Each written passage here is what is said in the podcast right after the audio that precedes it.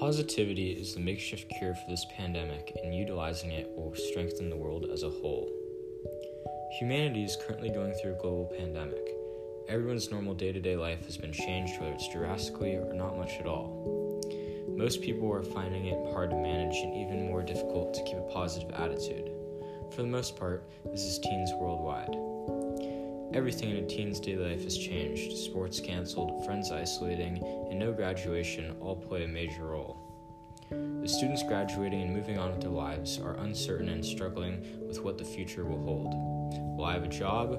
Will I be in my dorm next fall? These are just a few questions that young teens are stressing about today. This pandemic has been labeled as something scary and bad, but you need to make the most of it by bringing out positivity. My name is James McKechnie, and today I'll be talking about how teens are staying positive and making the best of this global pandemic. Keeping a positive attitude when you're alone can be difficult, especially while in the middle of a pandemic. Although, one of the good things about this pandemic is that there's lots more time to find things that bring positivity in your life. Before this pandemic, people had packed workdays and schedules that would leave little to no free time. Now, with teens staying, saying they have they average a lot less work, there's more time to do things they like. Teens are spending more time with family, like baking, learning new instruments, playing video games, and even refreshing childhood memories by building Legos, which is what I'm proud to say that I'm doing.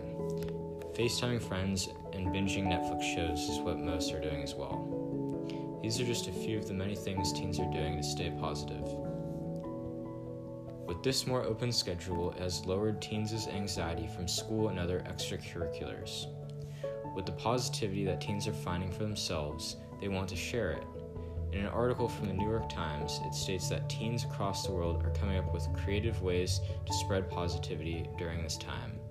Some of them include making masks, ding dong ditching flowers, quarantine packages, and so much more.